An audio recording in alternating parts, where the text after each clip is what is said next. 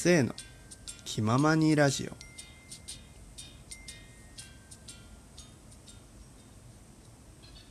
はいどうも皆さんこんにちはこんばんは。自転車を漕いでいたら僕より華奢な女の子に抜かされました。どうもせいと申します。いやね昨日ねあの自転車を買ったんですよ。うん。まあ、昨日ねトークにねしてると思うんですけれどもこうホームセンターでね自転車を買って、まあ、ペダルとかをねつける作業があるので30分待ってくださいみたいなね形で、まあ、呼ばれるのを待ってる間に、まあ、軽くねトークをしようと思ってまあまあ待ったんですよ。まあまあ待ってからよしそろそろ呼ばれるなくらいのところでこうトークをね取り始めて、まあ、すぐねこう呼ばれて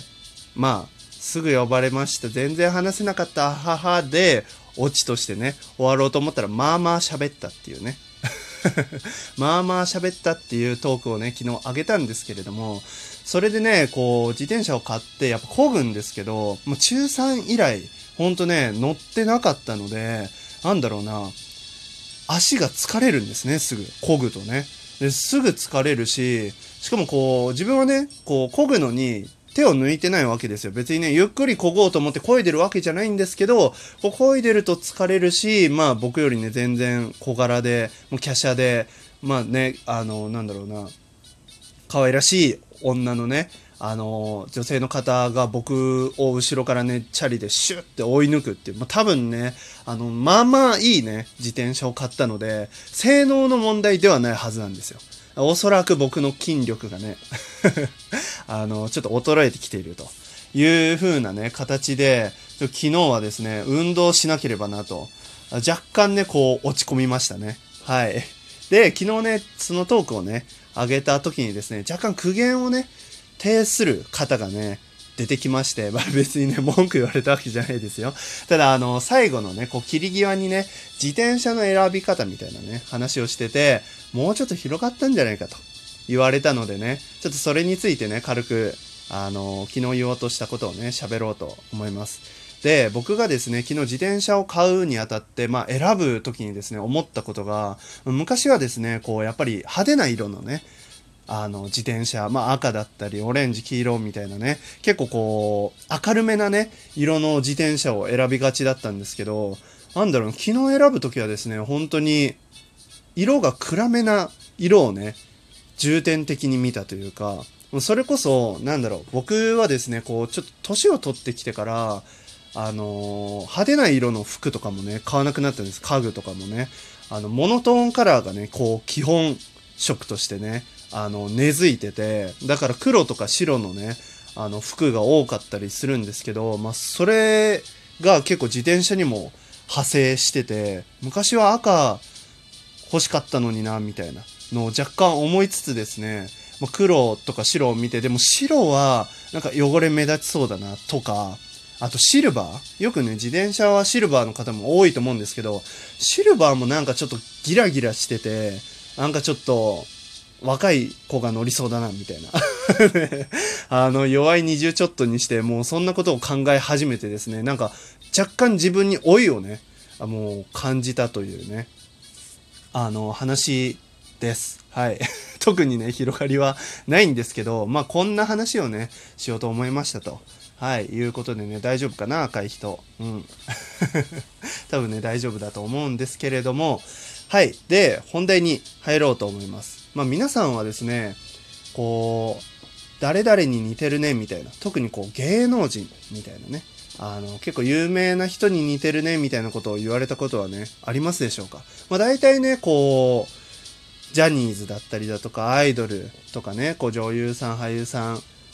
しかり、まあ、有名な人に似てるって言われたら、最近は顔面至上主義ですから、まあ、テレビもね、しかり、YouTube しかり、何でもそうですから、大体嬉しいと思うんですよ。こう言われてね。あのー、まあ、でも、最近、その、ちょっともやっとしたことがあって、必ずしもその似ているは嬉しいものではないなと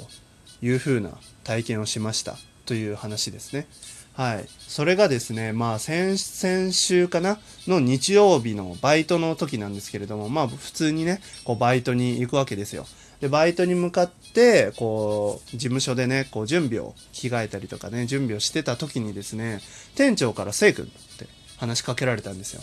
で、まあ大体ですね、僕がこう、社員さんたち、まあそのバイト先の人たちと喋るときはですね、あの、向こうから話しかけてくることももちろんあるんですけど、僕から話すことも結構あって、こうワイワイしてる中で、あの、店長が、いや、それはこうでしょとか、いや、そうだよね、とか、まあ30代前半のね、結構若いイケイケな店長なんですけど、まあそういう風な感じで、あの、店長がいつも話に入ってくるんですよ。だから、店長から話しかけられることってあまりなくて、で、大体良くないんですよ。店長から、こう、話しかけられた時って、内容が良くなくて、例えばこう、ここのシフトの人数がね、ちょっと足りなくて、あの、入ってくれないかとか、今日ちょっとめんどくさい仕事が1個増えちゃって、まあ明日お偉いさんが来るから掃除をちょっと重点的にやってほしいとか、棚卸しをやってほしいとか、なんか結構ね、面倒事が増える場合がね、多いんですよ。だからなんか、話しかけられたなと、若干ね、思いながら、何ですかと。普通にね、受け答えしたんですよ。末君って言われて、何ですかって言ったら、急にこう、世間話をね、し始めたんですよ。え EXIT って、末君知ってるみたいな。ああ、知ってますよと。EXIT に、りんたろーっているじゃん、みたいな。りんたろーがさ、なんか最近、なんかダイエットしてるらしいんだよね、みたいな。で、それを聞きつけて、なんか、りんたろーのダイエットを見て、結構痩せてきたんだよね、りんたろーみたいな。すごくないみたいな。あ、すごいですね、と。で、その痩せたりんたろーがさ、末君にそっくりなんだよ。って言ったんですよ。で、まあ、あの、今ね、こう、時をかける、まあ、大人気お笑い芸人の、まあ、EXIT ですから、まあ、嬉しいですよ。それはね、りんたろーさんに似てるって、こう、言われたのは初めてですし、まあ、ね、やっぱ人気ですから、それはある程度は嬉しいんですけど、これやっぱり、なんだろうな、